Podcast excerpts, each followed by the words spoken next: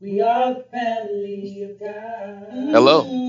Thank you for listening to the Avenue GCLC podcast. My name is Christopher Stevens, and I'm the minister at the Avenue G Church of Christ, where we are people of more. We hope that you enjoy and have enjoyed listening to this podcast, where you can find sermons, congregational singing, and talk shows with myself and youth minister Joshua Williams. We pray that the content is a blessing to you, and we hope that everyone listening can join us in person for worship and Bible class. We are located at 601 West Avenue G, Temple, Texas 76504. And don't forget to visit us online at avegcoc.org. From the people of More to you, thank you and God bless.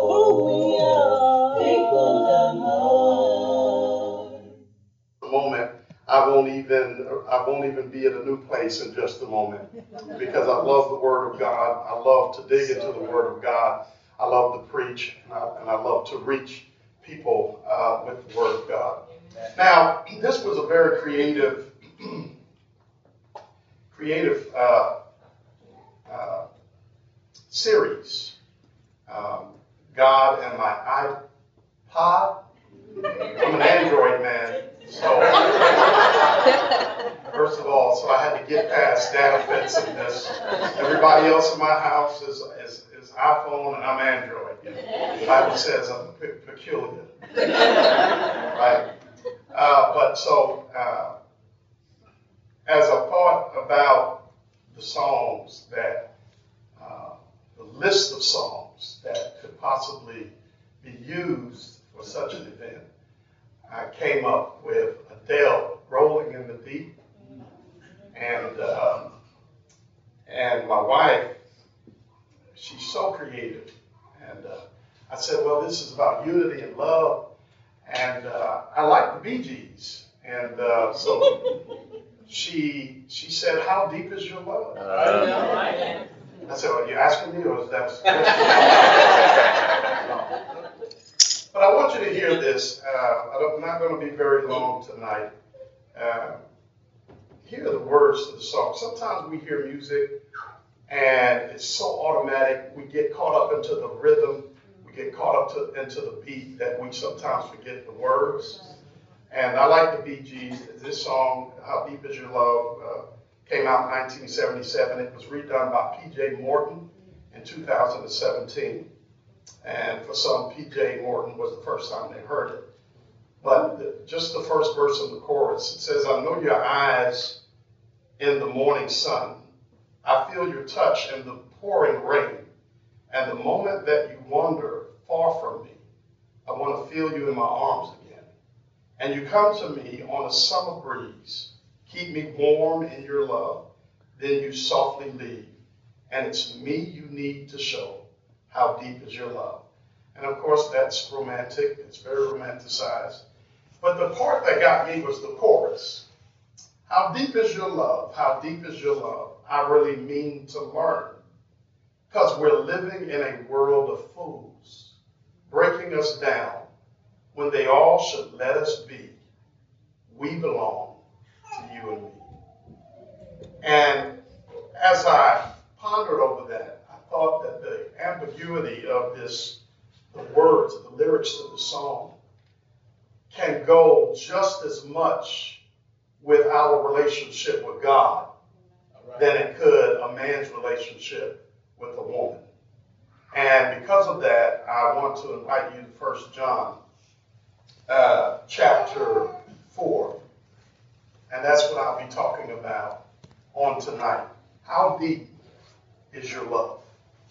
Um, we're going to read verse 7 through 10, and then we'll get into the lesson tonight. And I'm reading out of the New American Standard Bible. Beloved, let us love one another, for love is from God.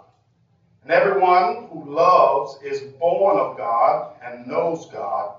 The one who does not love does not know God, for God is love.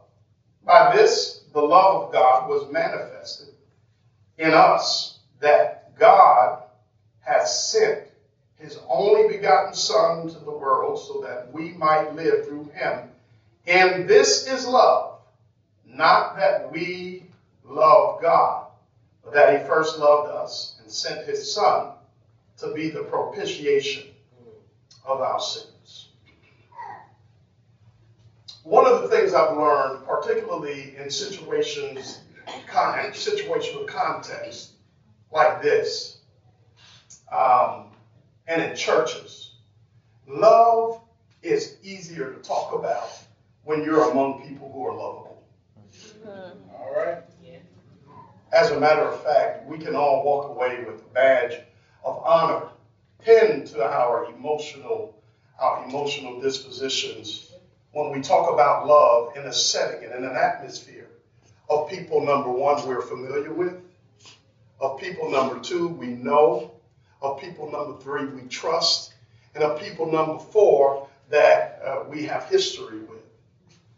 Love is easier to talk about uh, when you are among people you trust. It's easier to talk about when you're among familiars. This is the love of the world. The Bible talks about the distinction between the love of God and the love of the world.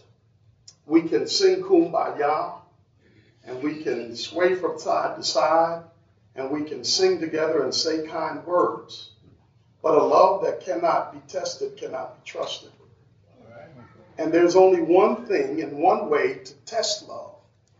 And the main way that love is tested is when the recipient of love is not the distributor of love.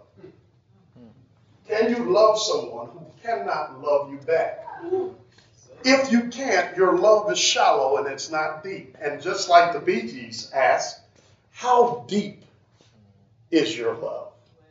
I can go through a host of scriptures that talk about love from Paul's litany of what love is in 1 Corinthians chapter 13, and we're very familiar with all of that. But the reality is, without God, there is no concept of love. I, I want us to come with, I want you to come with me so that we can understand why loving is not as easy as, as it seems. Number one, everybody does not have the same definition of love. Not even in churches, not even in different fellowships, not even in different congregations with different ethnicities. You got a young man who grew up. He had an uncle who abused him and touched him when his father and mother walked away. The uncle did this to him from the time he was seven years old to the time he was a preteen, 12 years old.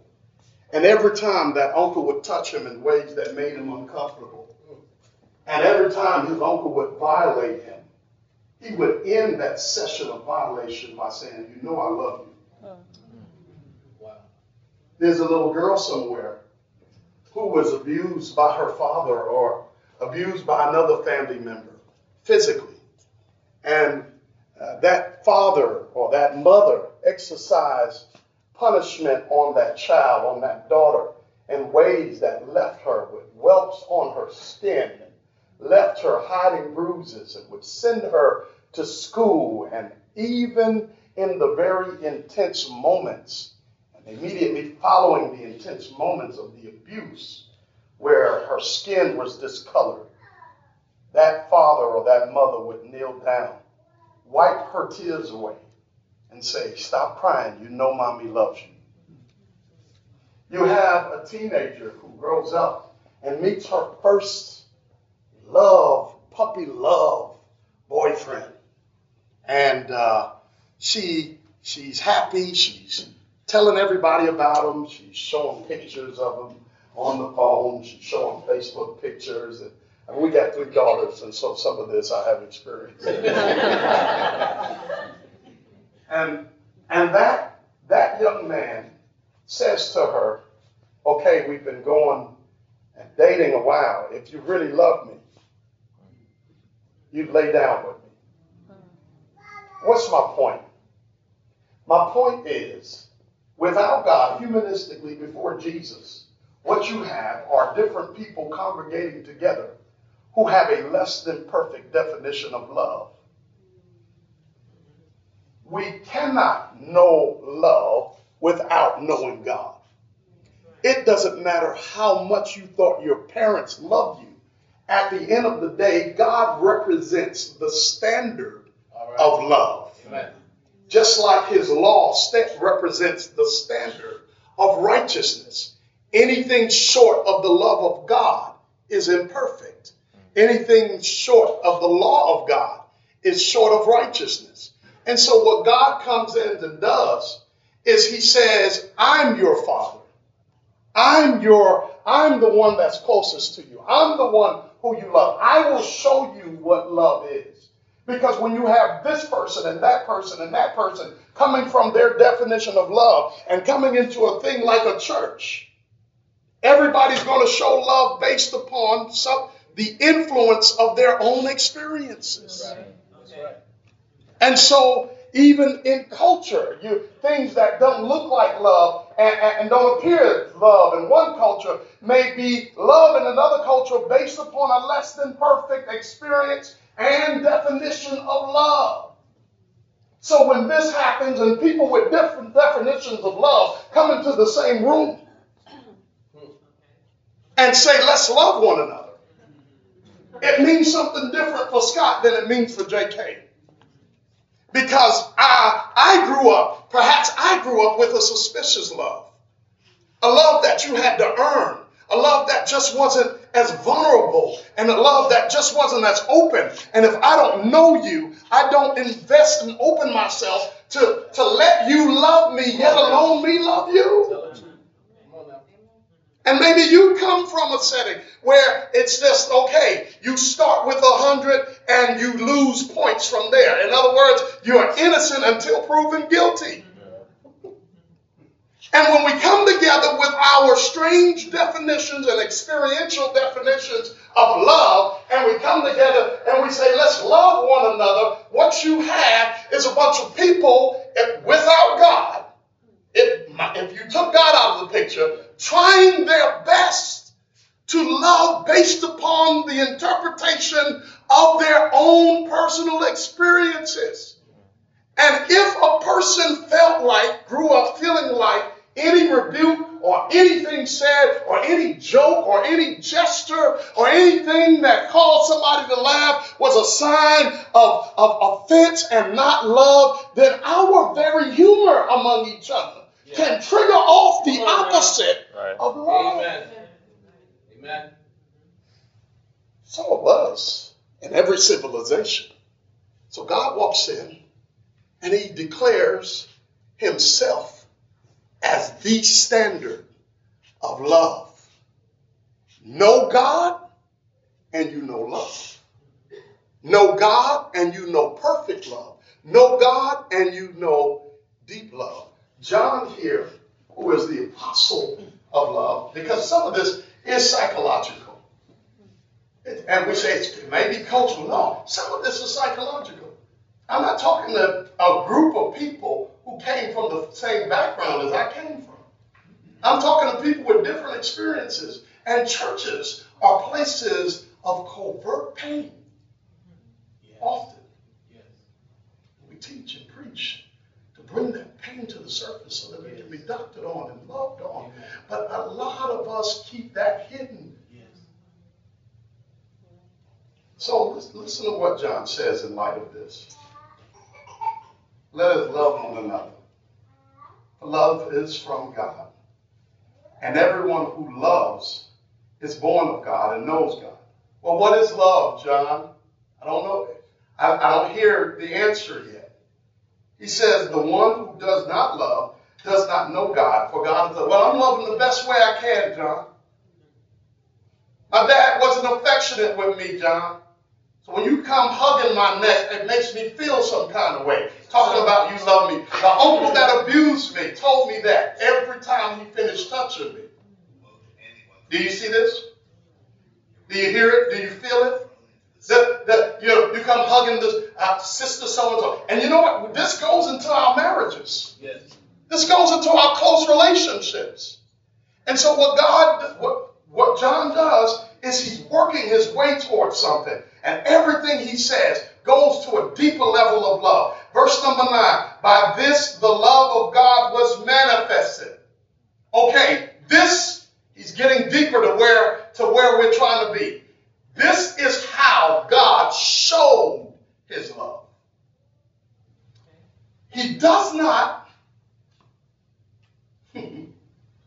say anything about affection. He doesn't say God hugged on us, and I'm not against affection. But what I'm saying is the world takes these other things and redefines. And when they redefine love, sometimes those of us who bought into the redefinition of love according to the world bring it to church. In this day and time, the world is certainly redefining love. Yes. The world is taking everything God defined and redefining it. Amen. Eh, It's pretty quiet here. That means you listen. You do know that the rainbow was the sign of a promise that God, Come uh-huh. that God wouldn't destroy the world with water. The world takes it, redefines it. Uh-huh. Yeah. And if we're not careful, we'll start buying into the world's definition of love.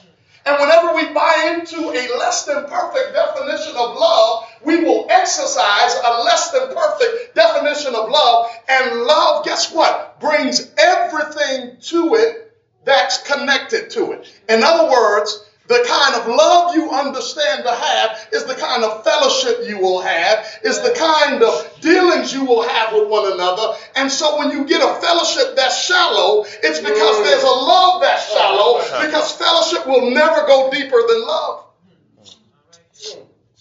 So he said, here is how it's manifested.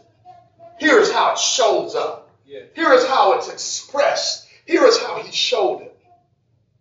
And then John gives and explains a value system. He, he shows a value system. And watch, watch the value system. Watch how he puts out a value system. He says, it was manifested that God has sent his only begotten son. Well, where's the value system? Number one, in biblical times, it was a big deal to have a son. It was such historically a big deal to have a son that if a person did not have a son, they felt almost cursed by God. Right. You remember Hannah? Mm-hmm. She prayed, but she prayed for a son. Do you remember Jacob and his four wives, two of which were sisters? The big deal, uh, and one of the ways that that that they were trying to impress Jacob is they would say, "I will give him a son, and then he will love me." It was a big deal to have a son. It was such a big deal to have a son in Abraham's day that they decided not to even wait for God to get one. That's a big deal. I mean, that's a roll of the dice, too.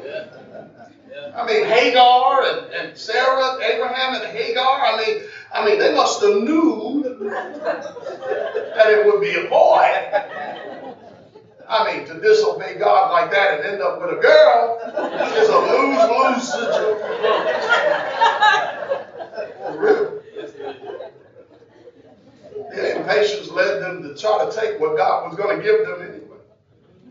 To create what God was going to give them anyway. They, what was he after? He was after a son. That's why it was such a big deal when God, watch the value system. When God told Abraham, I want you to take your son. And he didn't just say your son. He said, Your son, your only son. Where's the value system in that? When you only have one of something, Mm. it raises in value. Yes, it does. No? Yeah. If you only have, the more scarce a thing is, the more valuable it is.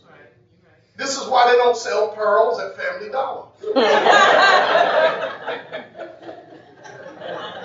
Pearls are too scarce to be sold at Family Dollar. It's too common of a place to sell something so scarce.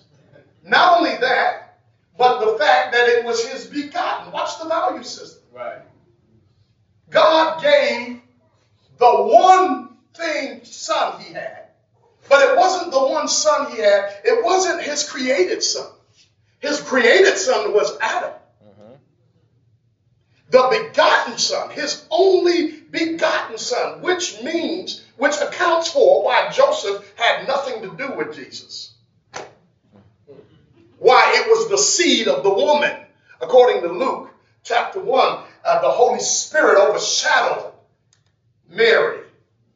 Joseph had nothing to do with it. His only begotten son. God takes something that he values and something he has one of, and to manifest and express his love, he takes that one and only thing and gives it to people. Now, here's watch the other value system. Who one don't deserve it. That's right. That's right. You want to talk about deep love? Hug somebody that don't deserve to be hugged. Shake somebody's hand that don't deserve to be shak- shaken.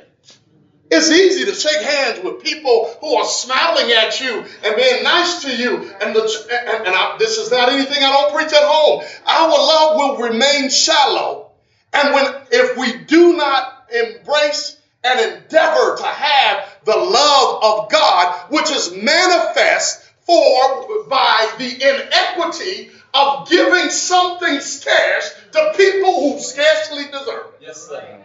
Oh, That is the inequity of it, Jack. And guess what? If our love does not descend beneath that point, our ministries will never descend beneath that point. I don't know about here, but we, uh, one of the challenges we have, Scott, in Dallas is getting our folk to stop ministering to us. okay. Okay. We minister to us very good. I mean, we are comfortable with us. You, you need anything? I'll be right there. Do something for somebody you don't know and that looks like they don't deserve it or does not deserve it. Hmm. Romans chapter 5. We know it, for God commended his love in that while we were yet sinners. Look at the imbalance, the inequity of that love. Christ did what? Died for us. The righteous for the unrighteous. How deep is your love? The Bee Gee says, the Bee Gee say, I really need to learn. And the reason why I really need to learn, Chris, is because we're living in the world of fools. Right now. Now that's right. you know that's so deep. I, I'm almost done. But Proverbs, uh, Psalms 14:1, Psalms 53. I mean Psalms 14:1. The fool says in his heart, "There is no God." We are living in a world of fools who do not subscribe to the idea of God. Right. Oh, wait, they describe to the idea of a higher power. Okay. You have agnostics that believe in a little bit of everything and, and then a lot of nothing.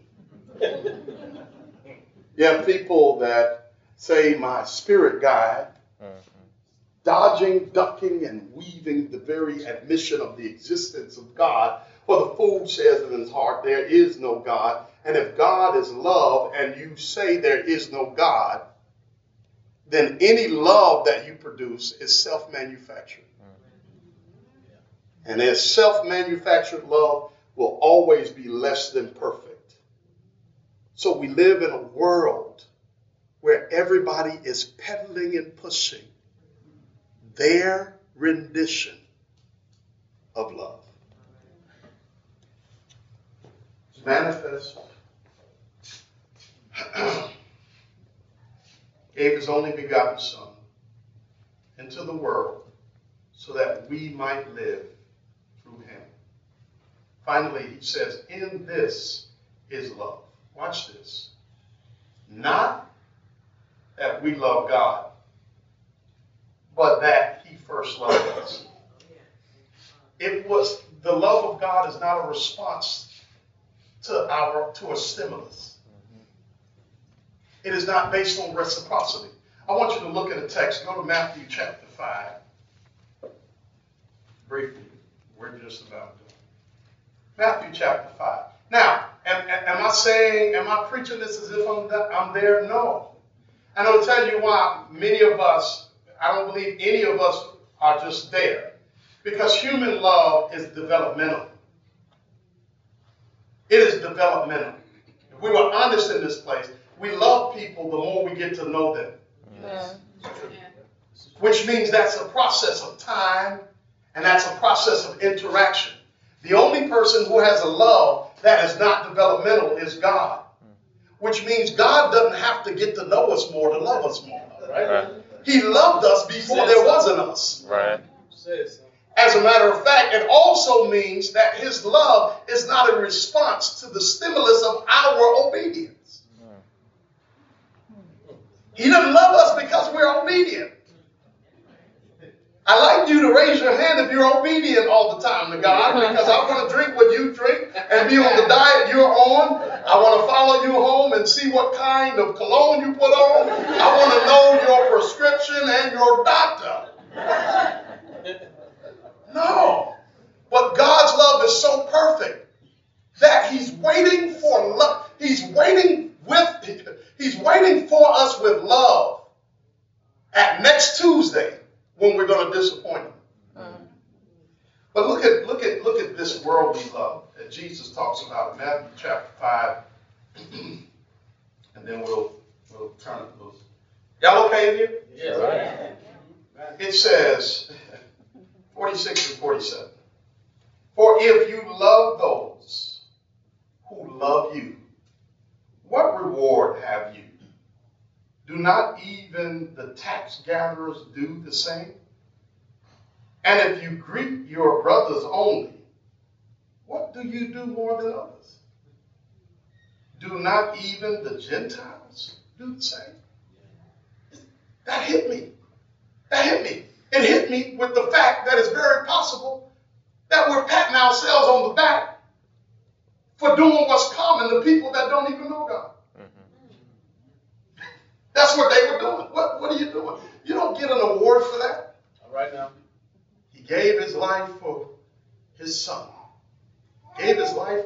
He gave his life for, for the firefighter that was trying to fight. That's good. That's good. Very noble. But give your life for the person who's trying to rob you. Okay. Help us. Help us. Come on now. Come on. Okay? And why is this important? Why do I deem this important? I'm in Dallas. And right now, uh, here recently in Dallas, there's, there's been a lot of tension between law enforcement and the community over both of uh, especially in our fellowship. Uh, young man that was killed by a police officer. The police officer thought she was going into her apartment and actually was going into his. Okay? Yeah, I'm about to get deep because I don't know if I'm ever, ever get. I, I may never see you again, so I got to go deep, right? So she goes into the apartment. She pulls out a gun and she pulls the trigger. He doesn't survive. They pull out the audio footage of her telling him, hold on. Make it worse. She's not making any reference to her. It doesn't sound like she's refer, making reference to his survival as much as she's making reference. This is why, how it comes across as she's making reference to her keeping her or losing her job. Mm. Okay? You add another element onto it. The young man shot was African American. And the cop that shot was a white cop. And the people of God, us, in a world of fools who are saying this is reason to hate law enforcement and to hate other ethnic groups. Yes. We're living in a world of fools, breaking us down but they all should let us be because we belong to you and me through the blood of Christ. Amen. So now the challenge of the church Yes. is not to jump on board with the world and ride the current that the world takes us in.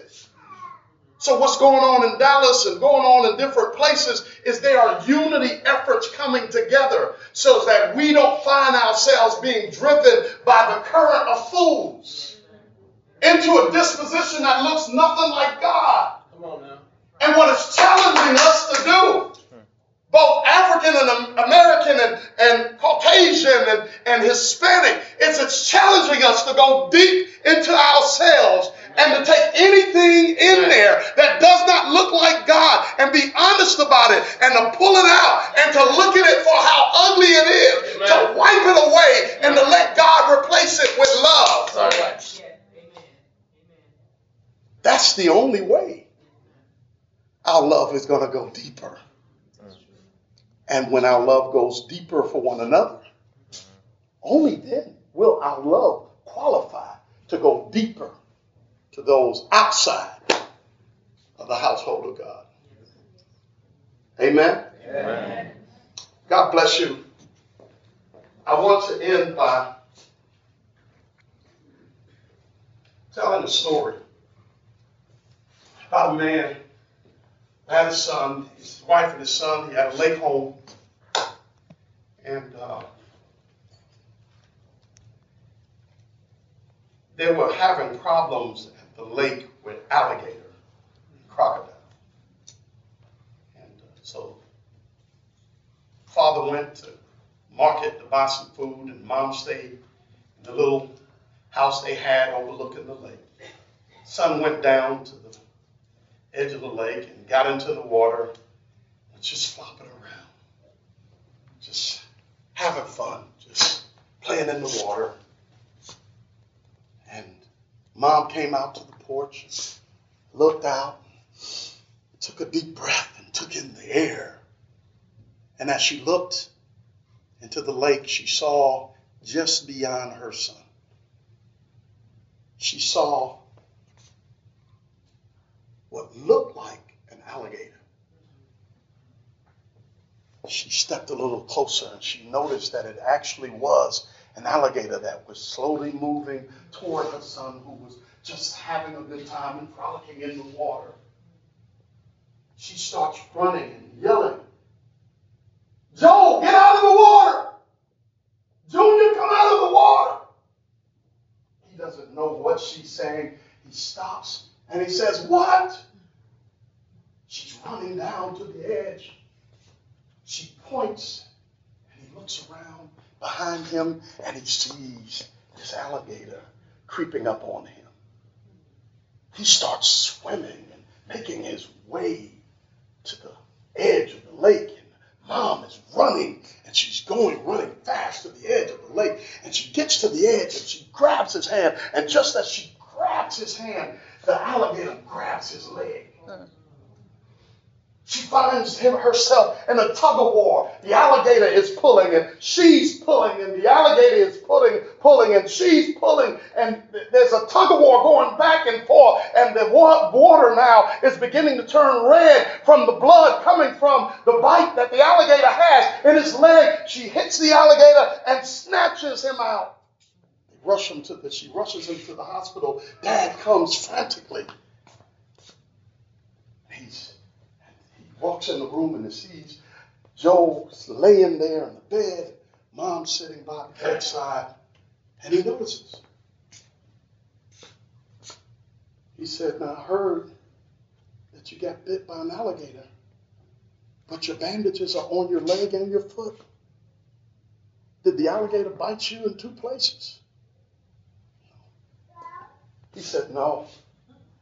While the alligator was pulling me in, mom dug in and was pulling me out. He ended up with two sets of wounds. Wounds from the alligator's lust to have him, and wounds from mama's love to save him. You know what deep love is? Deep love means that I will save you even if saying something wounds your spirit. It's all right. It's better to have two sets of wounds and be alive than to be consumed. And this is what God does when He sends Jesus. The Bible says He delivers us out of the power of darkness translates us. That word deliver means He yanks us. And sometimes He uses things that happen in society to wake us up. I love you so much, and I want you to trans. I want you to carry my love. That I will. I will allow something that hurts, and in that pain, that pain that you that that that that's not pleasant, but it's a pain that's not motivated to destroy you, but a pain that's motivated in love. And God on that cross, when He looked Yes. at His Son, Yes. watch this. He turns away from His own Son. Yes, he did. So his son not only ended up with the scars in his hand, but he ended up with the scar that Friday that he couldn't even address his father as father. Instead, he had to say, My God, my God, not daddy. You said that I am your beloved son in whom you're well pleased. But on this cross, I've got the sins of the world, the sins of Western Hills, the sins of Avenue G, the sins of Mountain View on my shoulder. So if I can't address you as Father, my God, my God, why have you forsaken me? Why these wounds? One, I'm going to get you up, son. And two, I love these people that didn't know me so much that I'll let you bear the wounds of love so they don't they don't have to bear the wounds of death. Isn't that beautiful? Yes, sir. Then God turns to us and he says, Love each other with that kind of love. Tonight, you are a recipient of that love. The question is, what are you going to do with it? Uh, are you going to receive it? Are you? How are you going to respond to it? That's it. Jesus says, I am the way, the truth, and the life. No man comes to the Father but by me. How are you going to respond to it? He loved us so much that he sent Jesus to die for us, but he's not going to force us to believe in No. him. Come believing tonight that he is the Son of God and that God raised him from the dead for you. Repenting, changing, turning around, confessing Jesus to be the Son of God with your lips and your life. Be baptized for the remission of your sins. You can do that on tonight.